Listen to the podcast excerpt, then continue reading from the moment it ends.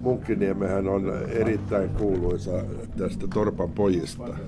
Torpan pojathan on alkanut sieltä vanhan koulun lähellä olevalta pumppuasemalta, missä nämä veljekset tai se pieni porukka, joka oli, niin, niin tota, heitti koripalloa semmoiseen rautakehikkoon ja niin edelleen. Nyt ollaan kahvilla Torpan rannassa Helsingin Munkkiniemessä. Torpan pojista juttua kertoo Pekka Haro ja pöydässä istuu myös Raimo Zweigberg sekä Pekka Oinonen. Nämä herrat kuuluu Munkan kundit nimiseen porukkaan, joka kokoontuu aina parin viikon välein muistelemaan vanhaa munkkaa. Tämä porukka koostuu niin kuin meistä sellaisista ihmisistä, jotka on täällä paljasjalkaisin juossut pikkupoikana 50-luvulla varsinkin niin sinä aikana, kun me ollaan kehitetty teini-ikään, niin me tunnemme toisemme ja, ja tuota, rajat ei ole se, että onko käynyt mitä kouluja ja niin edelleen. Munkkalaisuus yhdistää meitä kaikkia. Joka toinen viikko tapaatte täällä Torpanrannassa. Mitä silloin tapahtuu, kun te olette koolla? No, pää, pää, pää tuota, tuote on tämä kahvin juoti ja sitten tapa, tapaamisessa puhutaan menneestä ja mahdollisesti tulevistakin tapahtumista. Miten te luonnehtisitte Munkkiniemen aluetta ihmiselle, joka ei tätä paikkaa niin, niinkään tunne? Munkka on nyt ihan uskomattoman paljon samannäköinen kuin 50-luvun alussa. Siis tämä runko, minkä Eliel Saarinen loi, Puistotie, Laajalahden tie ja, ja joo, sitten oikeastaan toi hollantilaisen tie. Ja sen jälkeen tätä on rakennettu hyvin hallitusti, että ei ole tullut mitään semmoisia liian täyteen rakennettuja kortteleita. Täällä on aika väliä ilmapiiri vieläkin. Ja uskomattoman samanlainen kuin meidän lapsuudessa. Varsinkin nämä, tota, nämä munkarannat, Laajalahden rannat ja muut, missä me ollaan pienenä uitu ja niin edelleen, niin nämä ei ole periaatteessa muuttunut millään lailla muuta kuin yksi laituri on lähtenyt tuosta pois ja uimalaitos tuosta kalastajatorpan vierestä. että tota, muuten kaikki on ihan samannäköistä. Uimakopit on vielä. Niin, no uimakopit, joo. Ranta on. Jos ihan tarkkaa kaupunginosa rajaa katsoo, niin silloinhan Munkkiniemen kaupunginosaan kuuluu myös Kuusisaari, Lehtisaari, Munkkivuori, Niemenmäki sekä Talin ranta. Kuulostaako tutulta millään tavalla? Kaikki paikat on tuttuja meille, Joo. kyllä. Joo. Ja. Mutta periaatteessa kai voi sanoa niin, että se perusmunkkiniemi, niin siihen ei kuulunut niin kuin Munkkivuori eikä Niemenmäki. Ei, Munkkivuori tuli viimeisen. Se tuli viime, joo, ja, se, joo. ja Niemenmäki tuli myös se vielä myöhemmin, joo. Miten te olette silloin pikkupoikina, kun on näillä alueilla liikuttu, niin onko nämä kaikki äsken mainitut osa-alueet ja paikat semmoisia, mitkä on tullut tutuksi? Olette liikkunut koko alueella? No, minä, joka asun tuossa Tiilimäki, Tiilimäki tuota 19, niin siitä mentiin tuonne Taliin raviradalle ja silloin, silloin ne munkkivuori oli metsää. Mentiin metsän halki siitä raviradalle ja siellä oli sitten takana tuo Talin golfkenttä. Se oli semmoinen seikkailu retki aina suuri seikkailu. Munkkiniemi oli, tai Munkkivuorihan oli meille talvella, niin se oli hiihtopaikka, jossa, jossa käytiin hiihtämässä ja laskettelemassa niitä pieniä töissuja, mitä siellä oli. Ei ne niin pieniä ollut, siinä oli seitsemänpomppu ja keinari niin, ja nämä kaikki, joo, niin, joita pelättiin pikkujättöjä. Munkan kundit tekee välillä muutakin, kun istuu täällä Torparannassa juomassa kahvia.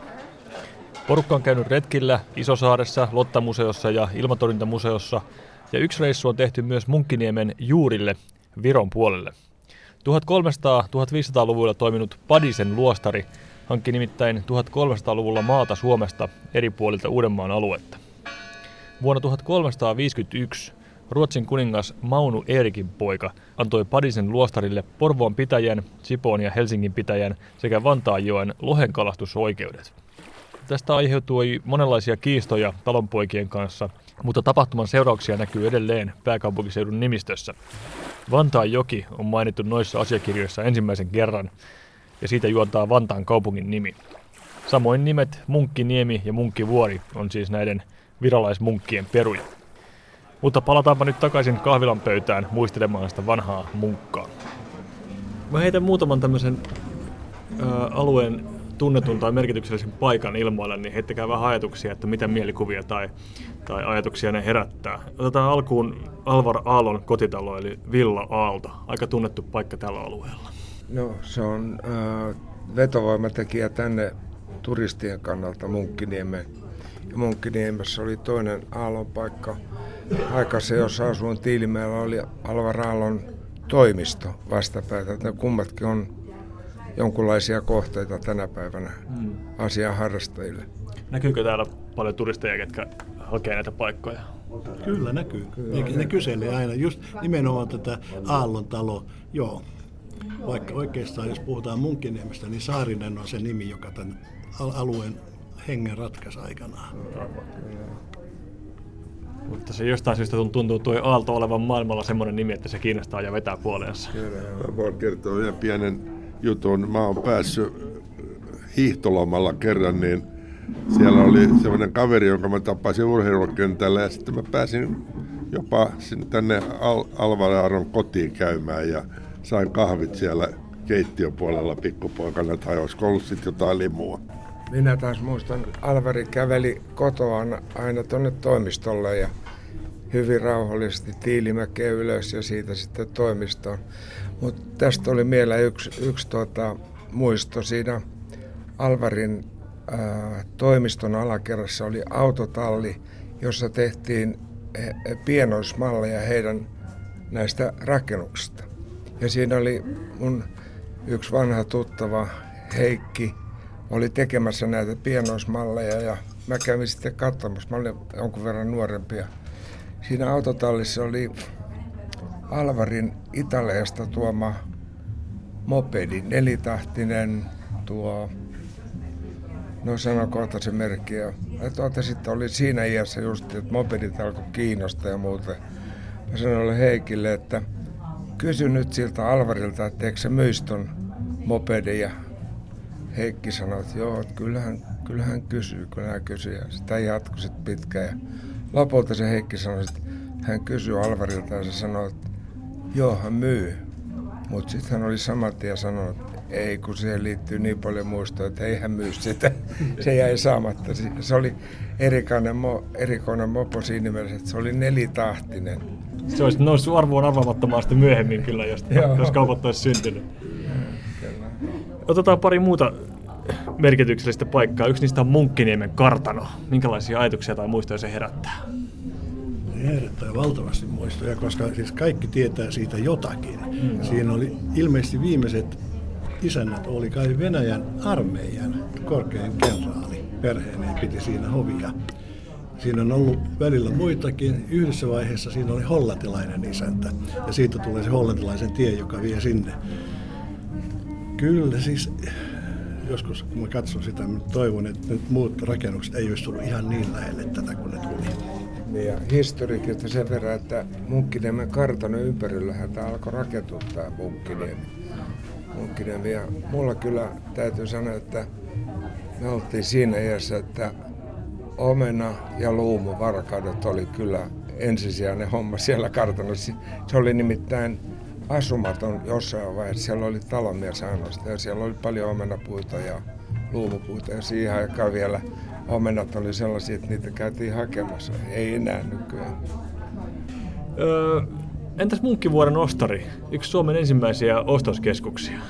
Tai peräti ensimmäinen. Jopa ensimmäinen. Se vähän riippuu, keneltä kysyy ilmeisesti. Joo, mutta on suosittu nytkin. Kun menee niin kuin viikonloppuna, niin siellä on jono kassalla ja joka paikassa oikeastaan. Se on valtavan suosittu ostoskeskus.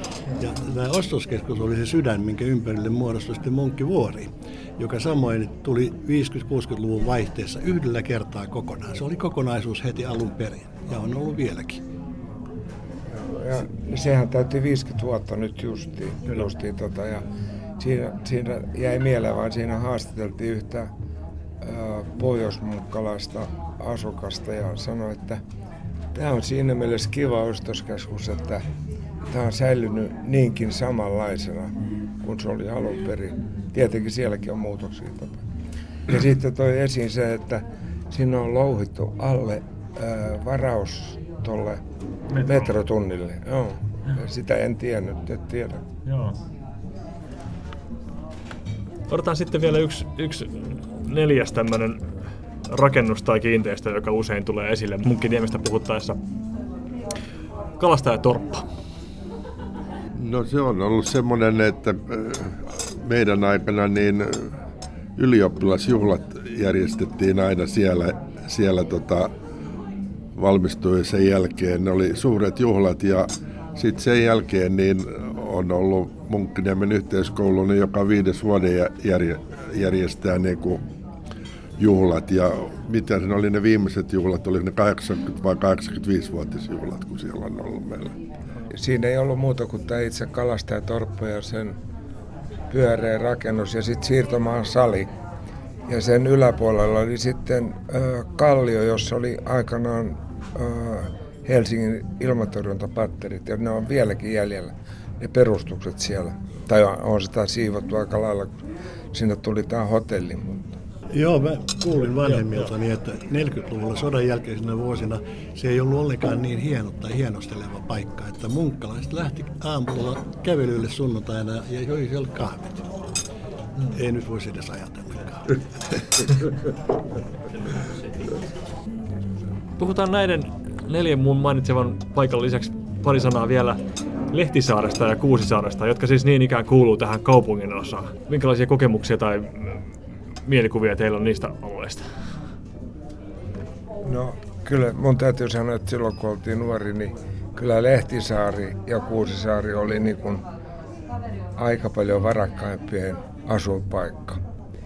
Ja muistan tota, vieläkin omassa tuttava piirissä on yksi, yksi kaveri, joka sanoi, että joo, että hän meinaa naida Lehtisaaresta vaimon ja teki sen, ja nuorempi veli teki sama jutun. Meillä ei ollut siihen mahdollisuuksia. Kiitos. Se oli määrätietoista toimintaa. Munkan kundit kokoontuu Cafe Torpanrannassa aina parittomien viikkojen keskiviikkoina kello 13. Tässä äskeisessä seurueessa muuten istui yksi entinen suurlähettiläs ja yksi menestyneen vaatemerkin kehittäjä, mutta Munkan kundella ei kuulemma ole tapana tehdä numeroa omista tekemisistään. Ja niin, mukaan kuulemma mahtuu, jos muistelot kiinnostaa.